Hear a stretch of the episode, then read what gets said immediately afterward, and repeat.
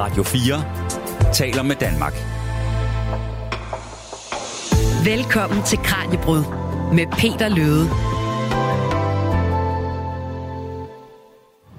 On this exact day, 100 years ago, the Stars and Stripes of America replaced the Danish Dannebrog as the official flag for the Virgin Islands.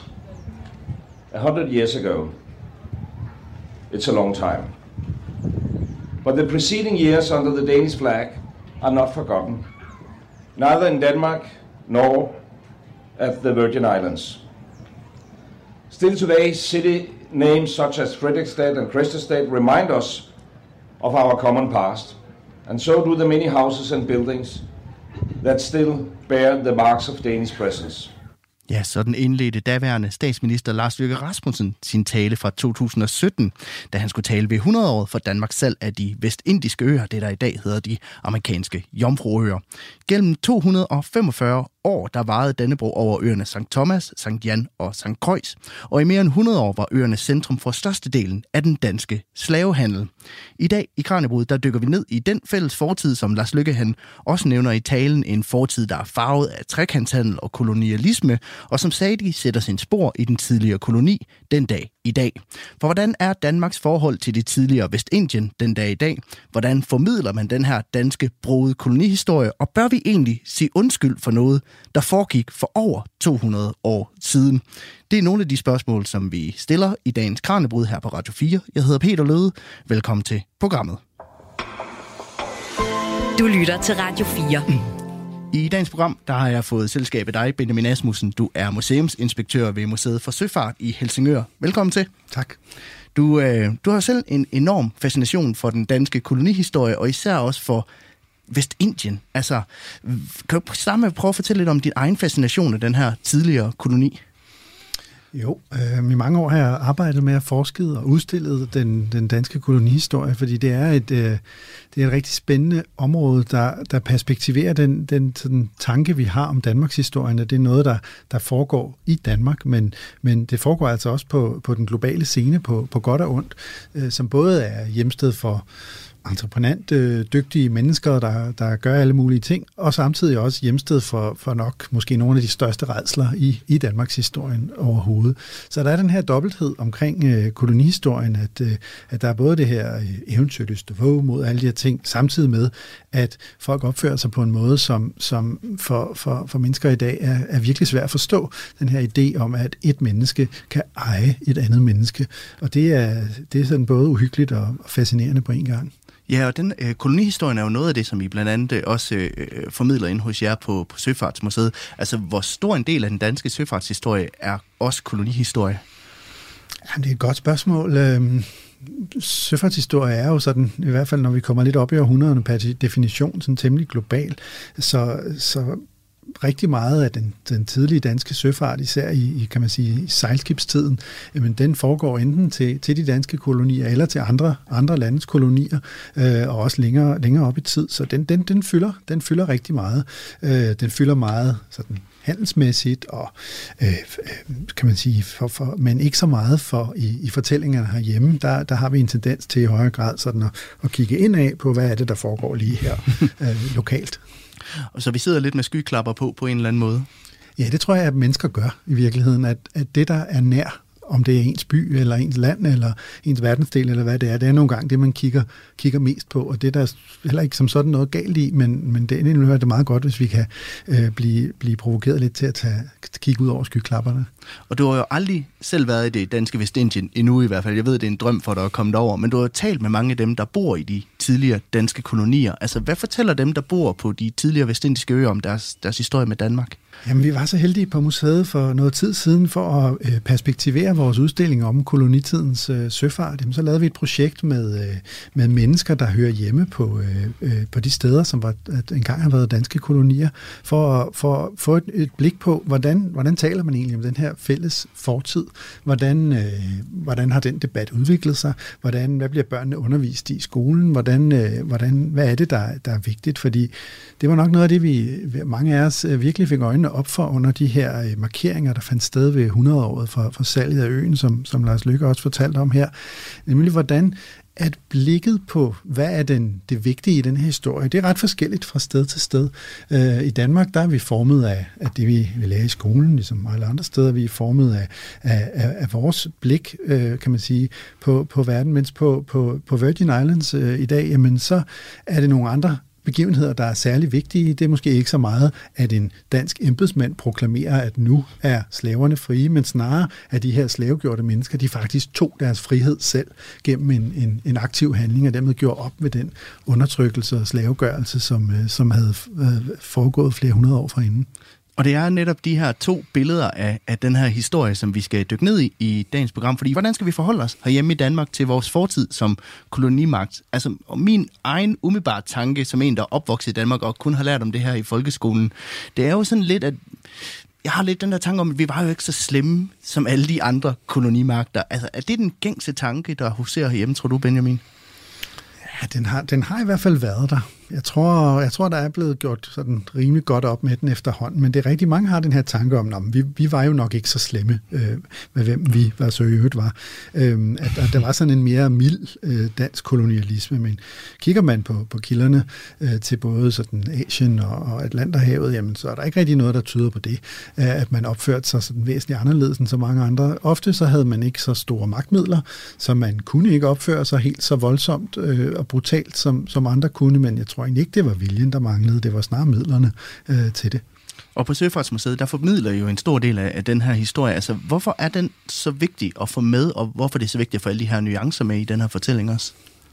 Det er det, fordi det er en, det er en, det er en kompleks historie, som har, har virkelig øh, lange spor op til i dag. Spor, som vi måske i, i de seneste år er begyndt at få øjnene endnu mere op for, hvor, hvor tydelige de her spor er, selvom vi øh, under tiden fra dansk side kan sådan sige, men det er jo også længe siden, og hvad betyder det i dag og sådan noget, jamen så er der andre, der har, der har andre holdninger, som, hvor, hvor den her historie stadig, øh, stadig betyder noget. Og endelig så, så er der også sådan en, synes jeg, sådan en som historiker, som, som jeg er, så er der sådan en, måske virkelig sådan en pligtfølelse til alle de her ting, der er foregået i fortiden. Vi, vi bliver simpelthen nødt til at fortælle om det. Det skylder vi de her mennesker, det, det går ud over. Vi bliver nødt til at blive ved med at tale om det. Også selvom enkelte stemmer i debatten kan sige, nej, lad os lade være at tale om det, lad os glemme det, lad os lægge det bag os, så, så, så tror jeg ikke, det er den rette vej øh, frem. Vi bliver, nødt til at, vi bliver nødt til at tale om det. Ja, for hvad er den største sådan, udfordring i at, i at formidle og fortælle den her historie, men også at forholde sig til den, fordi det er jo til tider en ret mørk fortælling, kan man sige. Ja, altså som, som, som historiker og museumsmenneske, så, så er det, et, udover det er en interessant historie, som er vigtig at fortælle, så er det også lidt et minefelt, fordi der, mm. er, øh, der er sådan ret markante positioner i øh, debatten. Nogle er meget øh, øh, aktive inden for, hvordan skal det her fortælles på den helt rigtige måde. Andre går meget op i, at, at ting skal forblive det samme, sproget skal forblive det samme, måden vi taler om fortiden på skal ikke, skal ikke ændre sig. Der står vi så som museumsmennesker og ser, hvordan finder vi nu en vej igennem det her, hvor vi øh, både sådan kan man sige, respekterer, at historien udvikler sig. Der, skal man, der er det vigtigt at, at sondre mellem fortid og historie. Fortiden, det var det, der skete. Mm. Der skete et eller andet, og det er slut, det er væk. Vi kan ikke aldrig nå tilbage til det. Historien, det er, når vi fortæller om det. Når du og jeg står og taler om noget, så skaber vi historie, som er mennesker i nutiden, der, der, der skaber fortællinger baseret på et eller andet fra fortiden, som regel for at fremme vores, vores egne mål eller, eller dagsordner. Så på den måde, fortiden, den er jo konstant. Der skete det, der skete engang. Mens historien, altså den måde, vi taler om det på, den bliver hele tiden genskabt i, mellem mennesker. Så på den måde kan man sige, at historien, den er jo den er bevægelig. Og det kan vi også se, når vi, nu er vi over 100 år gamle som museum, når vi kigger tilbage på, hvad, hvad gjorde vores forgængere tidligere, så kan vi godt se, at de fortalte historien på en anden måde, end, end vi gør det i dag. Ja, for hvilke forandringer kan I se, der har været gennem tiden i, i den måde, vi har genfortalt den? Jamen, øh, en af de helt store forandringer sådan i den seneste tid, det er, det er sådan i virkeligheden blikket. Det, mm. Hvem er det, der agerer i den her handel? Mange af de kilder, vi har som, som søfartshistorikere, det er sådan kaptajner, der gør et eller andet. Det er rædderier, der, der gør et eller andet. Handelskompanier, de, de gør et eller andet. Og det, det er tit de eneste kilder, vi har. Så derfor er det ret nemt, når man, når man, eller ret oplagt, når man formidler et eller andet, at så tage det perspektiv også, for det er der, vi har kilderne. Øh, og så, så, får man, så, så skriver man måske en tekst om, at øh, kaptajn Jensen, han lastede 200 slaver ombord på sit skib. Og det er jo ikke, mm. fordi det er forkert i sig selv. Det, det gjorde han jo.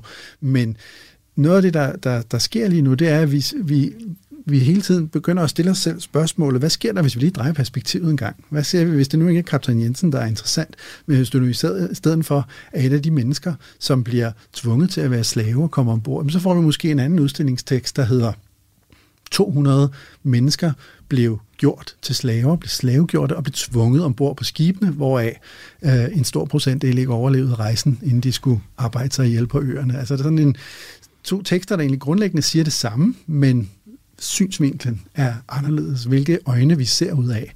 Og øh, det tror jeg betyder noget. Så den måde, vi formidler den her historie på, altså det er inde i en udvikling på en eller anden måde. Altså hvad er det, vi bevæger os hen imod? Vi begynder at bevæge os nok i retning af en, en erkendelse af, at det blik, som vi, vi anlægger som museum, og på en måde også giver videre til, til vores, øh, vores gæster, jamen det betyder faktisk noget. Det er ikke kun sådan, om oplysningerne nu er korrekte eller ikke korrekte. Det er også den vinkel, vi anlægger. Hvem er det, hvis øjne ser vi historien ud fra? Og det, det er ikke, fordi vi, vi har fuldstændig frie tøjler, fordi nogle, nogle ting er der ikke kilder til, men øh, det, det er rigtig godt at spørge sig selv, når man formidler en, en, en historisk fortælling. Kan, kan jeg fortælle det ud fra nogle andre øjne, og hvad, hvad sker der så? Og alt det her med vores forhold til de tidligere kolonier i det, der tidligere hed Dansk Vestindien, det øh, skal vi nok blive klogere på i løbet af dagens program. Men jeg tænker, at først så lad os prøve at skrue tiden tilbage til dengang, da det danske flag det blev hejst i Vestindien for allerførste gang. Du lytter til Kranjebrud på Radio 4. For jeg tænker, at vi nok er nødt til lige at runde historien om det, der hed de dansk-vestindiske øer, altså den danske koloni, som var etableret på St. Thomas, St. Jan og St. Croix. Om ikke andet så for at forstå, hvad det er for en, en fælles historie, som vi, som vi deler. Altså, hvordan kommer Danmark i besiddelse af de vestindiske øer i, i første omgang? Jamen, det er sådan en, en lidt længere proces. Altså, St. Thomas, der, der, den, den bosætter man sig simpelthen på i, i 1671. Han har prøvet en gang tidligere i 1650'erne, men det, det går ikke så godt. St. Thomas udmærker sig ved at have en, en rigtig god naturhavn, så det er sådan et meget godt udgangspunkt. Øh, men landbrugsjorden, den bliver, den bliver hurtigt udpint, så man havde også brug for mere, så man tog også naboøen St. Jan i besiddelse i 1718, altså 50 år senere. Men heller ikke her er der særlig meget landbrugsjord, så, øh, så i, 1733 så køber man den, den nærliggende St. Croix af franskmændene, og sådan en noget større ø på størrelse med Møn, og der er rigtig meget landbrugsjord. Og det er her, kan man sige, ved købet af St. Croix af kan man sige, sukkerproduktionen virkelig kommer op i gear. Fordi de her øer er jo ikke bare øh, købt og erhvervet, fordi man, man, man synes, det lyder dejligt med nogle smukke tropeøer. Det er simpelthen for at producere nogle af de varer, som produceres bedst der, nemlig sukker og i mindre grad tobak. Det er jo, der bor sådan ikke så mange på øerne, ikke mm. særlig mange på, på øerne, så at få arbejdskraft nok, det er, det er en udfordring. Så, så kan man sige, at Vestindiens historie hænger også sammen med den danske historie i det, man dengang kaldte guldkysten af Afrika, det nuværende Ghana, hvor man etablerer også i 1600-tallet flere danske forter på kysten. Det største af dem Christiansborg i øvrigt, det kan man så lægge i, hvad man vil, at øh, det var det største danske slavefort, hvor man øh, forsøger at opkøbe slavegjorte mennesker, der er blevet øh, fanget, taget øh, erobret, taget til fange, solgt længere ind i landet, og så kommer videre til, til forterne her, hvor de så bliver tvunget ombord på, på danske skibe og, og kommer afsted. Så der er den her, så er der den her cyklus, kan man sige. Populært kalder man det trekantshandlen. Det er et lidt skævt udtryk mm. med, at man sejler øh, Øh, krudt og alkohol og våben fra Danmark til, til Afrika, øh, køber slavegjorte mennesker, sejler dem over til, til Vestindien, hvor de så bliver tvunget i arbejde på plantagerne øh, i den gennemsnitlige, den gennemsnitlige slavegjorte på i Vestindien lever omkring syv år fra ankomst til, til død, så det er altså modbydelige vilkår, som man bliver forbudt, men alt sammen for at producere sukkeret og i mindre grad tobak, som så kommer tilbage til i første omgang København, og siden der også en række øh, provinsbyer. Aarhus Vestindiske Selskab bliver stiftet i, i 1700-tallet. Øhm, så, men med tiden så, så skifter det fra, at, at skibene sådan sejler den her trekanthandel til, at de fleste de foretrækker at sejle direkte til Vestindien, hente sukker, for det er der, man kan tjene penge. Mm. Selve handlen med mennesker, den er ikke i sig selv profitabel, den giver gerne underskud, men handlen med produkterne, altså sukker og tobakken, giver kæmpestore, øh, kæmpestore overskud. Så kolonien i Vestindien var afhængig af, at man simpelthen importerede den her slavearbejdskraft fra, fra Afrika, for at den overhovedet kunne, kunne fungere?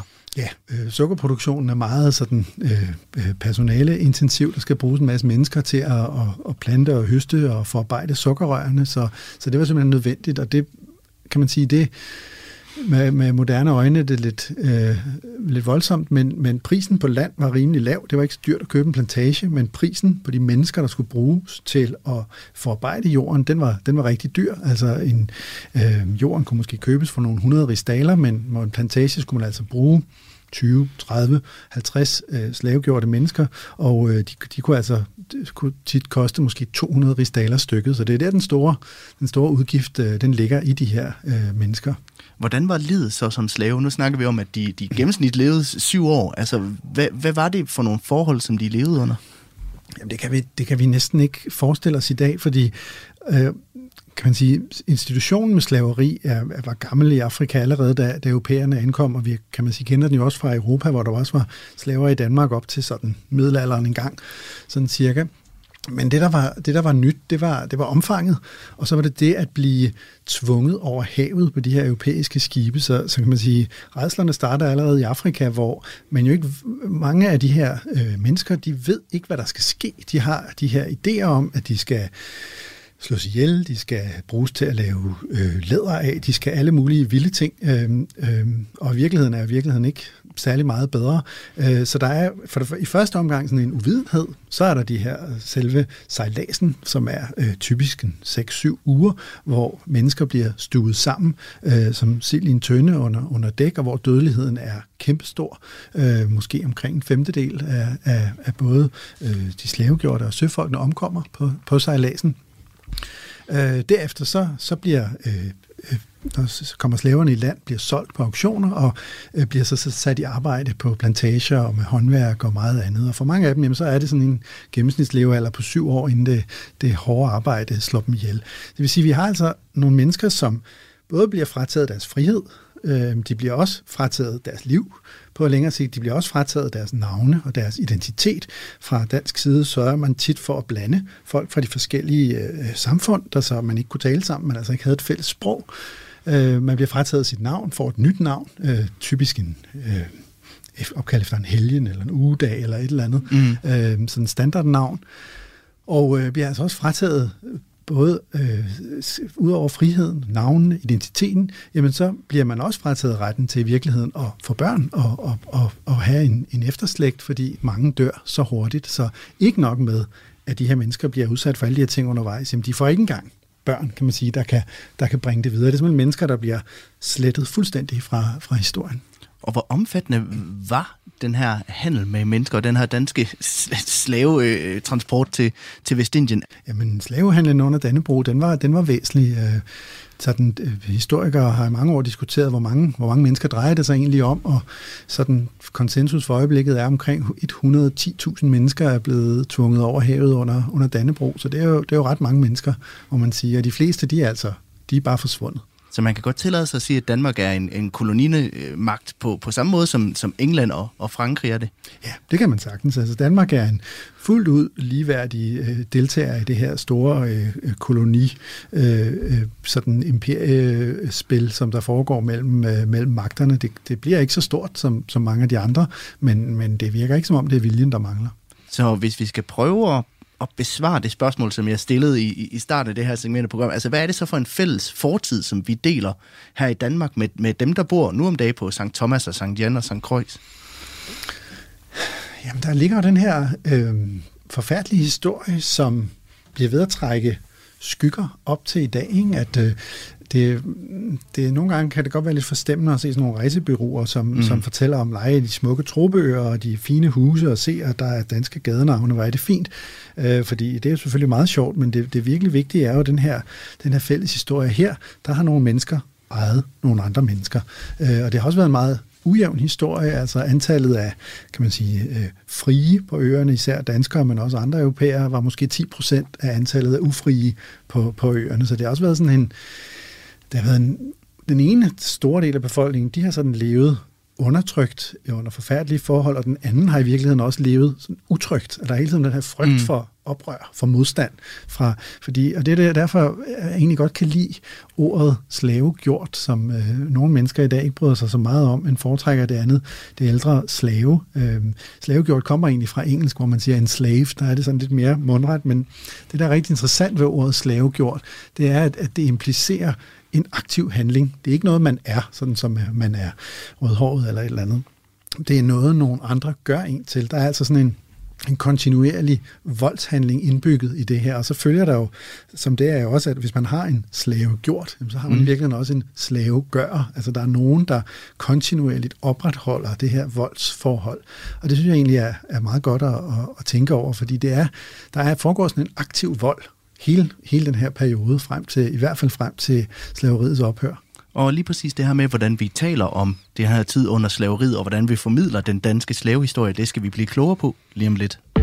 Radio 4 taler med Danmark. I dag i Kranjebrud, der er vi rejst tilbage i tiden til en tid, hvor danske skibe jævnligt sejlede ruten fra Danmark til Afrika og til Vestindien.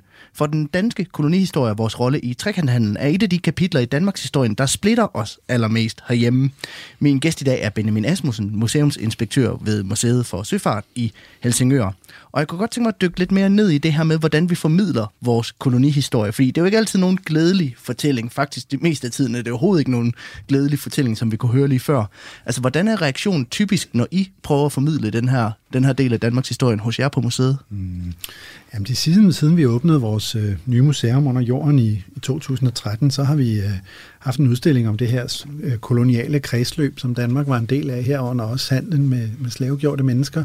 Og det er mit indtryk, at folk tager det ret alvorligt, når de kommer. Øh, der er en, der er en, en alvors tyngde i det. Øh, forældre og bedsteforældre fortæller deres børn om, hvad der, hvad der foregik, og det er i virkeligheden det er, det er ret godt at, at lytte til.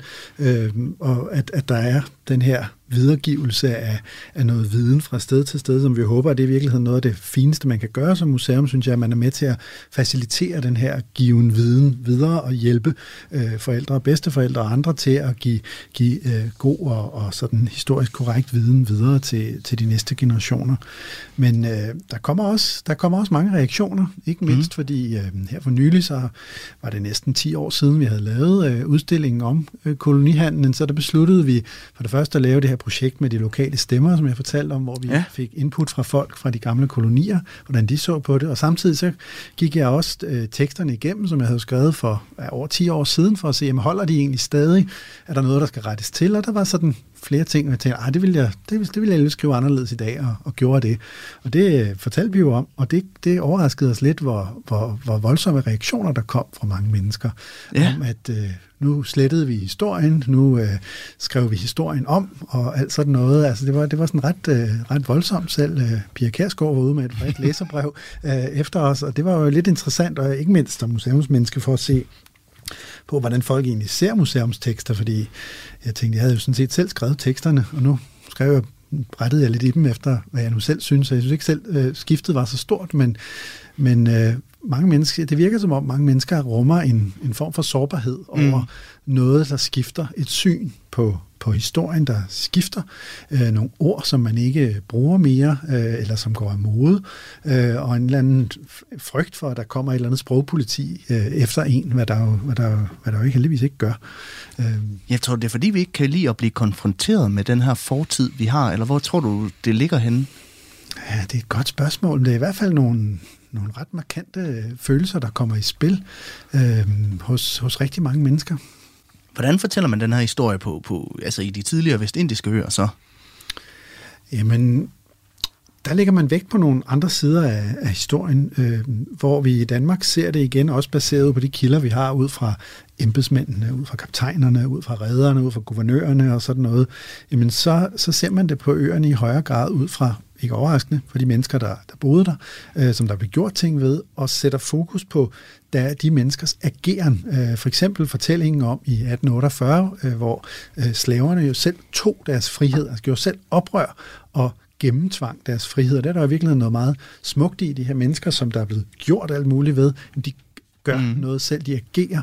Og det samme i 1878, hvor der er den her øh, Øh, opstand blandt øh, fri, de frie arbejdere mod de, de dårlige arbejdsvilkår og lav løn, øh, igen, jamen, så bliver der ageret, man gør noget. Øh, og det er, der, det er der mere fokus på. Og det er jo egentlig interessant, fordi det er jo ikke sådan i kontrast med, det er jo ikke fordi det ene er rigtigt eller forkert, men, men det er noget andet, man, man fortæller, når man fortæller historien. Ja, fordi at jeg tænkte måske lidt, at de her reaktioner måske også kunne bunde i, at folk de føler, at den nye fortælling er den forkerte fortælling. Men altså, kan begge de her to fortællinger, man kan man sige, glansbilledet af den danske kolonimagt, og så den vestindiske version, øh, altså, kan, kan de begge to godt være rigtige?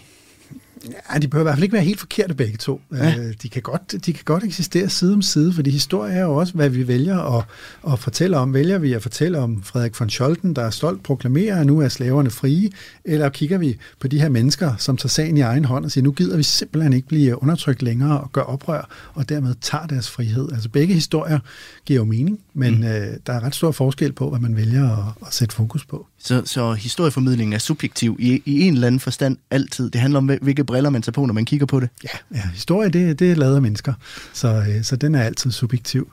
Derfor kan man godt, og skal man altid, øh, kan man sige, tale med kilderne, ikke imod dem og så videre, alle de her ting. Men, øh, men historien er præget af de mennesker, der, der fortæller den. Det, det, det er tydeligt. Hvordan har udviklingen så været i den måde, vi fortæller den her historie på? Øh, altså, nu, nu, nu taler vi om, at i, i 2017 var det lidt en, en form for øjenåbner, og hvor man blev enormt bevidst omkring vores, vores egen rolle i det her. Altså, hvordan har vi fortalt den her historie gennem tiden? Kan man se nogle forandringer frem til i dag? Mm.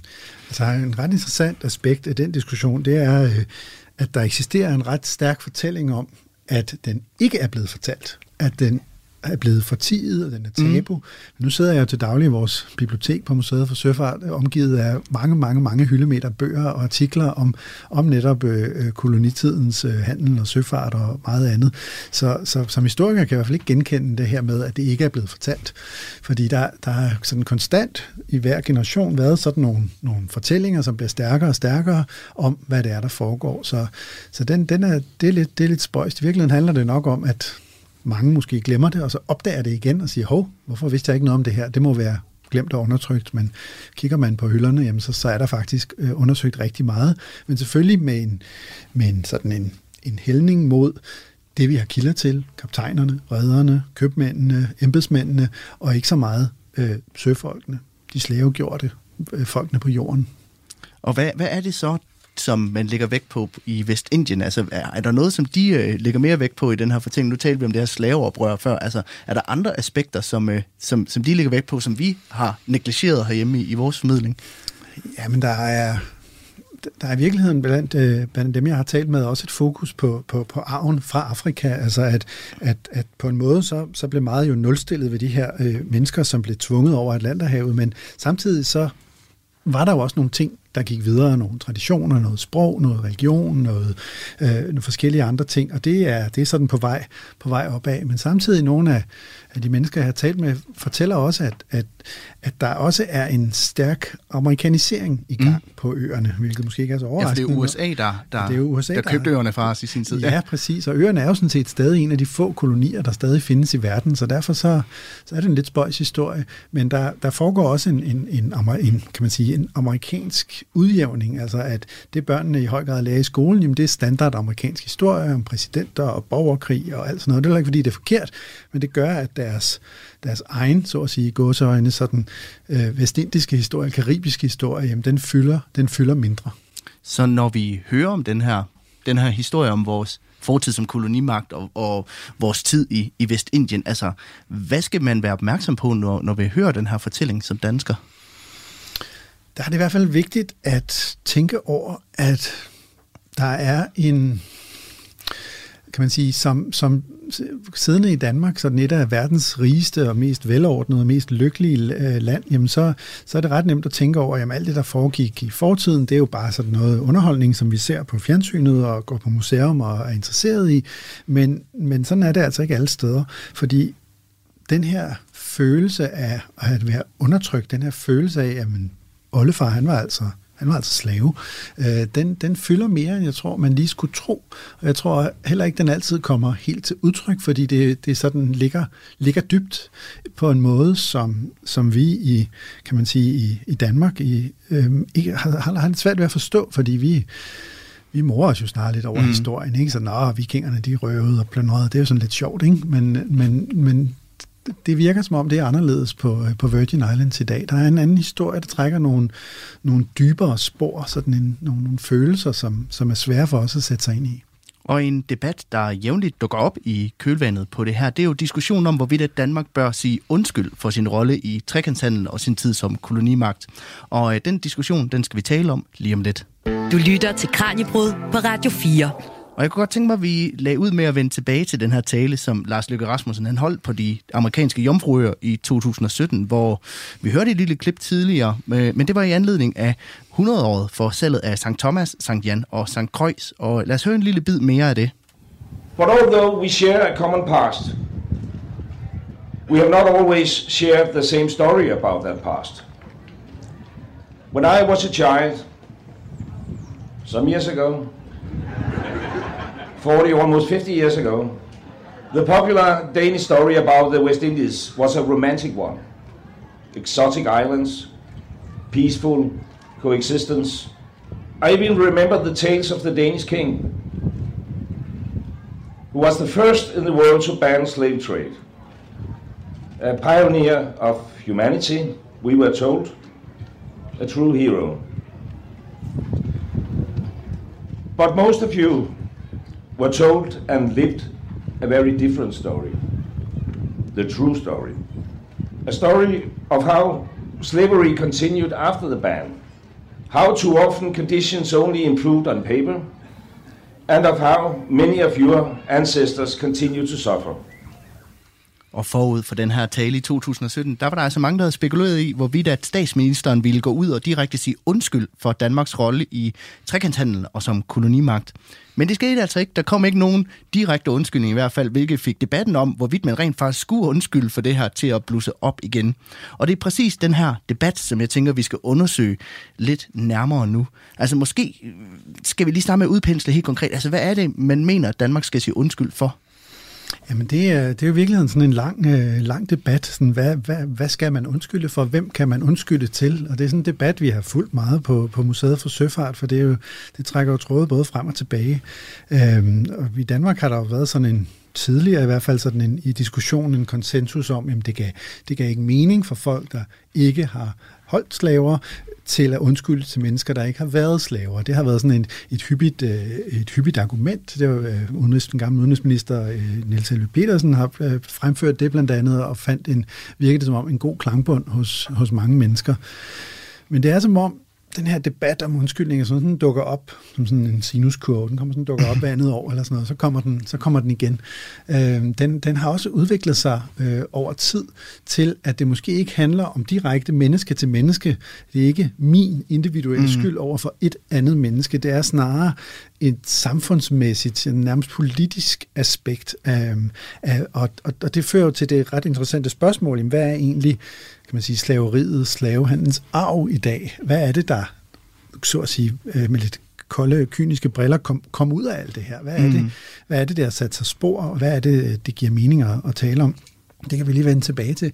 Men, men den her undskyldningsdebat, den, den er, virker som om, den er drejet mere i retning af, at, at der, kan man sige, at det er noget, som, som efterhånden giver mening, noget, som vi ser flere og flere gange. Vi så øh, Anders Fogh Rasmussen undskylde over for øh, behandling af flygtninge under 2. verdenskrig. Vi, senest har vi set øh, Mette Frederiksen undskylde for øh, forskellige grupper, både øh, øh, psykisk syge på Grønland og andre. Øh, så, så kan man sige, undskyldninger er noget, der sådan der eksisterer i, i vores tid, og senest en ret markant, så har vi set den, øh, den nederlandske øh, premierminister øh, undskylde øh, over for Nederlandes både slaveri og slavehandel, øh, sådan på flere forskellige sprog, mange steder mm. i verden samtidig, og øh, en understregning af, at det her, det er altså ikke en afslutning, det er et skridt i en, i en fælles samtale. Så, så der, er sådan, der, er noget, der, der er noget, der skifter. Så det handler måske ikke lige så meget om at undskyldningen i sig selv, men mere det med, at vi bare skal forholde os til, at der er den her fælles historie.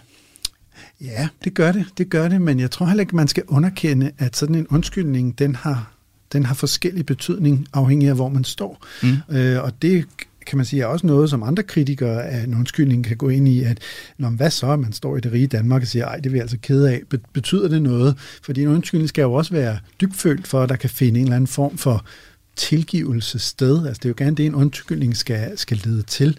Så, så det, er, det er ikke så nemt fra, øh, for, for, for begge parter, men det virker som om, der er en, en grøde i debatten. Men altså, nu nævnte du før, at, at Holland jo har været ude og sige undskyld for deres rolle i, i, i det her. Altså, hvordan har man set generelt set øh, internationalt, at der er blevet sagt undskyld og taget ansvar for, for de her handlinger?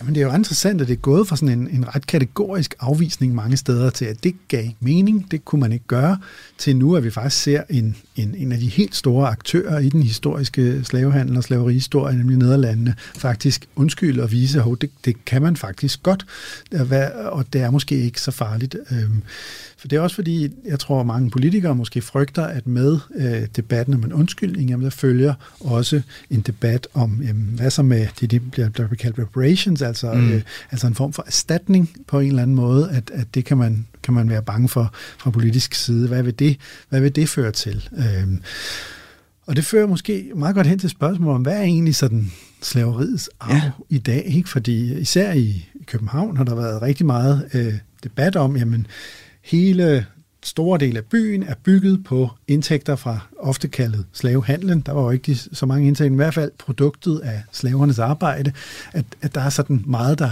der er bygget.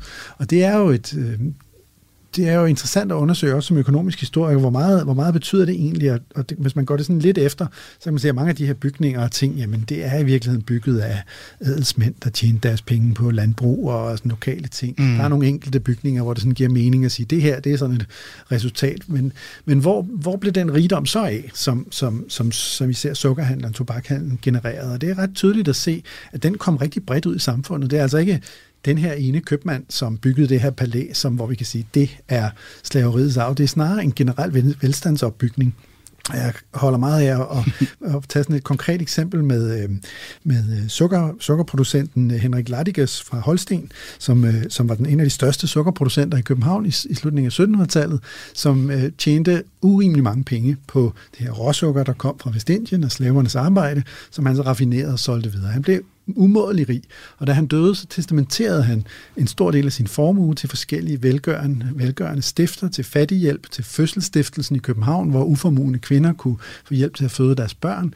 Og altså på en måde var med til at bygge velstand og helbredet op i hele samfundet. Det er sådan personligt på en eller anden måde, så den føler mig lidt mm. øh, i taknemmelighedsgæld til, fordi øh, ikke mange år efter han havde gjort det, jamen, så kom min egen øh, tiboldemor ind på fødselsstiftelsen og fødte øh, min oldefar. Det gik jo heldigvis godt, hvilket jeg er glad for, men, men måske er det i virkeligheden der, at noget af, af, den, ja. her, af den her arv fra, fra slaveriet, øh, den, den befinder sig, at det er sådan en generel velstandsopbygning. Og der kan man måske godt argumentere for, at vi som, som land, som samfund, har en gæld, skylder nogen andre noget. Ikke menneske til menneske, men samfund til samfund. Ja, nu er vi det her med, med hvad kan man sige, slaveriets arv, og det her med, som ikke så meget, men, med, at man skal undskylde menneske til menneske, men mere fra samfund til samfund. Altså, hvad er det for et å, der ligger på dem, der bor på Vest, i Vestindien nu om dagen? Altså, hvad er det, vi har efterladt dem med?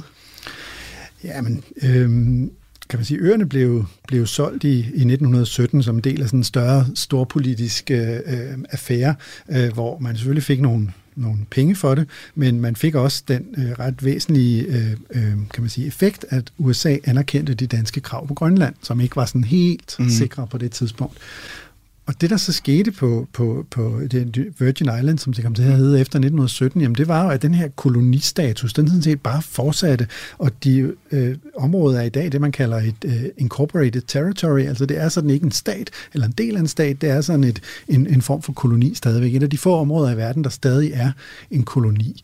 Øh, og samtidig er det et, et af de fattigste steder i, i USA, øh, som kan man sige til dels hænger sammen med, med fortiden under, under Dannebro. Så, så kan man sige, der er, samtidig med, at vi har et, et Danmark, som er et af de rigeste lande i mm. verden, så der er den her ulighed, som kan man sige til dels øh, er et resultat af, af den her fælles historie. Og nu taler vi om det her med, at der ligesom er to versioner af historien. Der er vores version, altså den, man fortæller, og der er måske ikke nogen af dem, der er helt rigtige eller helt forkerte. Men vi ser også rundt omkring i verden, at statuer af for eksempel slaveejere eller kolonialister bliver revet ned og ødelagt for, som et opgør med det her. Altså, er det det, der skal til, eller kan vi godt bevare vores side af fortællingen, uden at negligere den anden del af fortællingen? Jamen, det er også et, øh, det er også et rigtig spændende aspekt. Det er jo sådan noget, der har der stammer fra USA, den her idé med at kaste et nyt kritisk blik på statuer, som jo er den her lidt pussy ting, hvor vi hedrer mennesker. Det er næsten altid mænd, øh, næsten altid hvide mænd, der bliver hedret for et eller andet øh, i bybilledet, og øh, der har vores kriterier for, hvem vi gerne vil hedre, jo nok ændret sig øh, lidt igennem tiden. Det mest markante eksempel så vi jo i, i Bristol for, her for nogle år siden, hvor øh, den måske en af verdens allerstørste slavehandlere øh, øh var hedret med en statue i mm. bymidten, mm. fordi mange penge, han tjente på at, at handle med slaver, de var blevet investeret i hospitaler og skoler og alle mulige nyttige ting. Så i, øh, kan man sige, det gamle Bristol, der havde man en idé om, det var virkelig en, en velgør det her. Det var det jo selvfølgelig også sådan med de store skyklapper på, men samtidig var det altså en af verdens øh, største største og værste slavehandlere. Og der så vi jo de her vilde scener, hvor efter i omkring 20 år, at aktivister i byen havde forsøgt, kunne man i det mindste sætte en tekst op og moderere fortælle om det her. Efter det ikke var lykkedes at få igennem byrådet, jamen, så er det sidste endte med, at statuen blev flået ned fra sin sokkel og, og, og røg i, i havnen ved siden af. Øh, siden da er den blevet fisket op og kan nu ses på byens øh, bymuseum, inklusiv øh, tang og vandplanter og sådan noget. Er på, set som fra en museumsvinkel, så er den jo næsten endnu mere interessant nu, fordi den, dens historie sådan fortsætter. Så der, der er sådan et nyt blik på statuer, og det er i virkeligheden heller ikke noget nyt, fordi øh, hvis man kigger rundt i det gamle Østeuropa, jamen, så er der jo ikke mange statuer af Lenin og Stalin tilbage, som der ellers stod over det hele før murens fald. Der er heller ikke mange Hitler-statuer tilbage i Tyskland. Øh, der er konstant sådan en, en, en, en udskiften af, hvem vi vælger at, at hedre i byrummet. Øh, så, så der sker, der sker også noget. I Danmark har det indtil videre været, været forholdsvis blidt. Vi har mm. haft en enkelt byste, gipsbyste, som er øh, øh, røget i vandet, men ellers så har det ikke været det store endnu. Og om lidt, så tænker jeg, at vi skal opsummere nogle af pointerne fra dagens program. Men øh, først, så skal vi se nærmere på en af de andre danske kolonier. Radio 4 taler med Danmark. For det er jo ikke kun i Vestindien, at Dannebro har vejret over danske kolonier. For hvis vi vender blikket den anden vej, altså østpå, så finder vi det, der hedder Dansk Ostindien. Her havde Danmark gennem 225 år kolonien Trankebar. Og Niels Bramnes er lektor i historie ved Institut for Kultur og Samfund under Aarhus Universitet. Og tilbage i 2020, der medvirkede han her i Kranjebrud, hvor han over for min kollega Maja Jensen udfoldede en del af historien bag kolonien på Trankebar. Og prøv at lytte med her, når han fortæller, hvad baggrunden var for at etablere den her koloni i første omgang. Jamen, det gør Danmark, fordi den danske konge, og det var Christian den 4., han havde set i England og i Holland, øh, hvordan øh, øh, man kunne blive rig af at handle øh, med asiatiske varer. Det var på det her tidspunkt først og fremmest krydderier. Så han sender en ekspedition ud, og det gør han i 1618 under ledelse af en adelsmand, der hed øh, Uwe Gede. Og med på ekspeditionen var der også en øh, hollandsk købmand, som var kendt i Asien og øh, i områderne omkring Indien, fordi han havde arbejdet for det hollandske kompani. Øh, Uwe Gede, han havde aldrig været i, i Asien før. Og i, øh, meningen er egentlig, at man skal øh, øh, have en traktat med en øh, hersker på Ceylon, eller på Sri Lanka, som det hedder i dag. Men det går i vasken, og af sådan lidt tilfældige årsager, så ender man altså med at indgå en aftale med en lokal fyrste, øh, Nayakaen af Tanjavur, som har et mindre indisk rige på sydøstkysten af Indien. Og der ligger en lille fiskerlandsby, øh, som øh, man indgår en aftale med Nayakaen, altså den indiske fyrste, om at man, må, øh, at man der må etablere et handelsfort og drive handel. Hvad bruger de så, det her handelsfort og den her koloni til i de godt 225 år, hvor det er en del af det danske rige? Jamen, de bruger den simpelthen til at handle fra. Og i starten er det som sagt især krydderier, man er interesseret i at købe i Asien, og øh, mange af krydderierne skulle man hente øh, faktisk i det nuværende Indonesien på, øh, i, på de øer, der hedder Molukkerne. Men øh, sort peber, det kunne man få i øh, nærområdet tæt på Trankebar. Og efterhånden, som vi kommer op igennem 1600-tallet, så bliver øh, krydderierne afløst af de indiske bomuldstekstiler som den vigtigste vare, man henter i Indien og sejler hjem til København. Og det er, øh, kan man sige, gennem hele perioden hovedformålet med at have tankebar, det er at handle.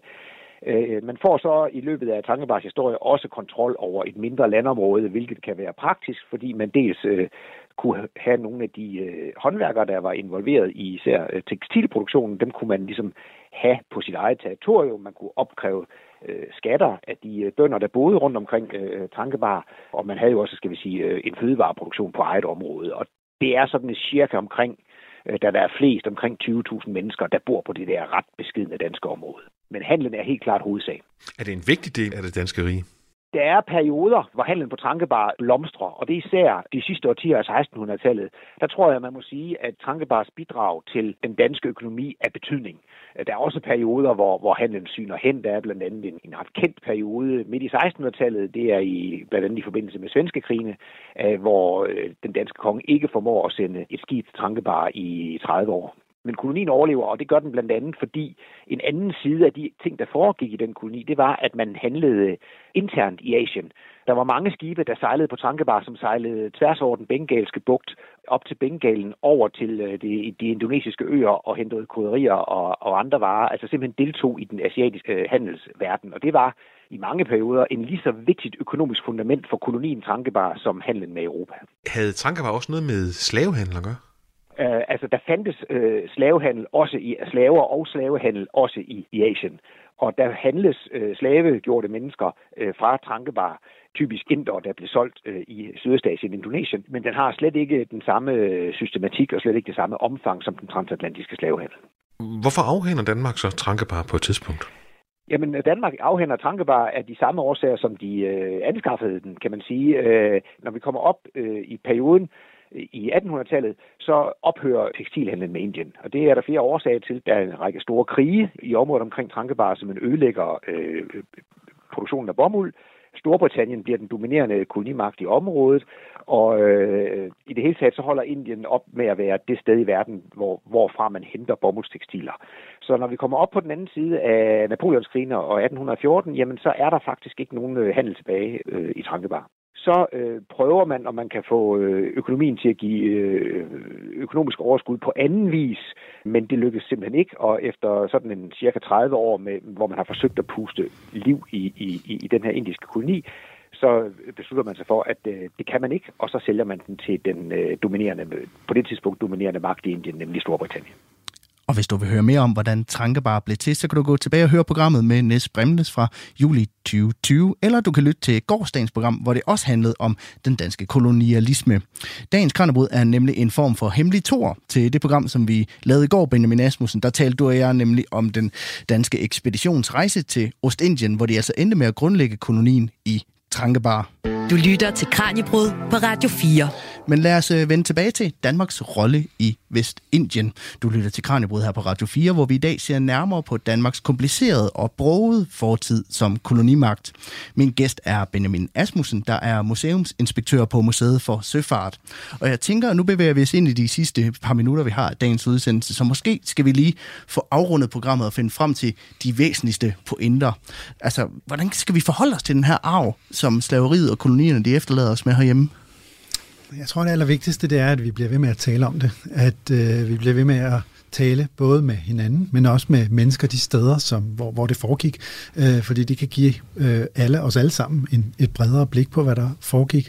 Og jeg mener også, og det er, nok, det er sådan en personlig holdning, men som, som historiker, at vi også har et ansvar for, for alle de forfærdelige ting, der er foregået, og det skal, det skal vi blive ved at tale om øh, for de her menneskers skyld. Det, det skal være fremme i lyset. Selvfølgelig skal vi ikke kun tale om det, vi skal også tale om, hvad der siden skete, og fremtiden, og alt sådan noget, men, øh, men historien den er vigtig at, at, at, at få fortalt og få nye vinkler på hele tiden. Ja, for vi har jo også stadigvæk sådan noget som Grønland som en del af det, af det danske rige. Altså, det er vel reelt set også en gammel koloni. Altså, kan man ikke øh, beskrive det på den måde? Jo, altså Grønland var jo en koloni i mange år, i hvert fald fra, fra 1700-tallet, og muligvis afhængig af, hvordan man, man, mm. man øh, ans, anskuer det også tidligere, indtil det blev, øh, blev senere et amt, der fik øh, hjemmestyre og selvstyre. Øhm, og hvis man skulle tænke sådan lidt kontrafaktisk, sådan altså, hvad, nu, hvad nu hvis der var sket et eller andet andet? Hvad nu hvis Vestindien ikke var blevet solgt? Jamen, så havde vi måske øh, set øh, Vestindien have en historie sådan lidt ala Grønland. Øh, der havde måske været et, et større øh, befolkningselement i øh, det europæiske europæiske Danmark, kan man sige, fra øh, Vestindien. Og måske har den her debat så været, været mere øh, levende, øh, mere aktiv øh, fra begge sider, som vi, som vi heldigvis ser det med, med, med mennesker fra, fra Grønland i dag. Så, øh, så det er jo sådan et interessant tankeeksperiment. Hvis vi skal tænke tilbage på den danske kolonihistorie, hvad er det så for en historie, vi skal tænke tilbage på? Ja, kolonihistorien generelt øh, er i virkeligheden mange facetteret, at der er der er sådan et element af udforskning af entreprenørskab og mennesker, der skaber ny handel, nye forbindelser. Der er et element af kulturmøder, mennesker, der møder hinanden og bliver decideret fascineret af hinanden og hinandens kultur, øh, overtager dele af det, tager souvenirs med hjem. Og så er der et øh, element af handel, som, som giver rigdom øh, til ofte til under tiden kun til den ene side, øh, under tiden som især i Kinahandlen, så til begge sider. Og så er der et meget markant element af, af vold og undertrykkelse. Det handler om magt for at tvinge det her igennem, magt for at, at gennemføre handlen, for at tjene penge, som, øh, som altså som spiller en rigtig væsentlig rolle, og som er, som er vigtig ikke at glemme midt i den her øh, øh, flotte fortælling om solskin og trupper og alt sådan noget, at så er der en, et, et, kan man sige, et leje af vold, som, som det hele hviler på. Benjamin Asmussen, det bliver alt, hvad vi når i dagens program. Tak fordi du vil gæste programmet i dag. Selv tak. Du lytter til Radio 4 til dig derude, der vil jeg også bare sige tusind tak for i dag, og tak fordi, at du lyttede med. Det her, det er jo det andet program, som vi sender om den danske kolonihistorie. Det andet program blev sendt i går, og der er det igen Benjamin Asmussen, der er min gæst her i studiet. Der så vi blandt andet nærmere på øh, nogle af de danske koloniaktiviteter i Ostindien. Og det program, det kan du finde som podcast på Radio 4's hjemmeside og i Radio 4's app, som du kan hente på App Store eller på Google Play. Og ellers så kan du lytte med igen i morgen, hvor vi som altid sender fra kl. 12.10 til kl. 13 her på Radio 4. Jeg hedder Peter Løde. Programmet er produceret af Videnslyd for Radio 4. Nu er det blevet tid til nyheder her på kanalen.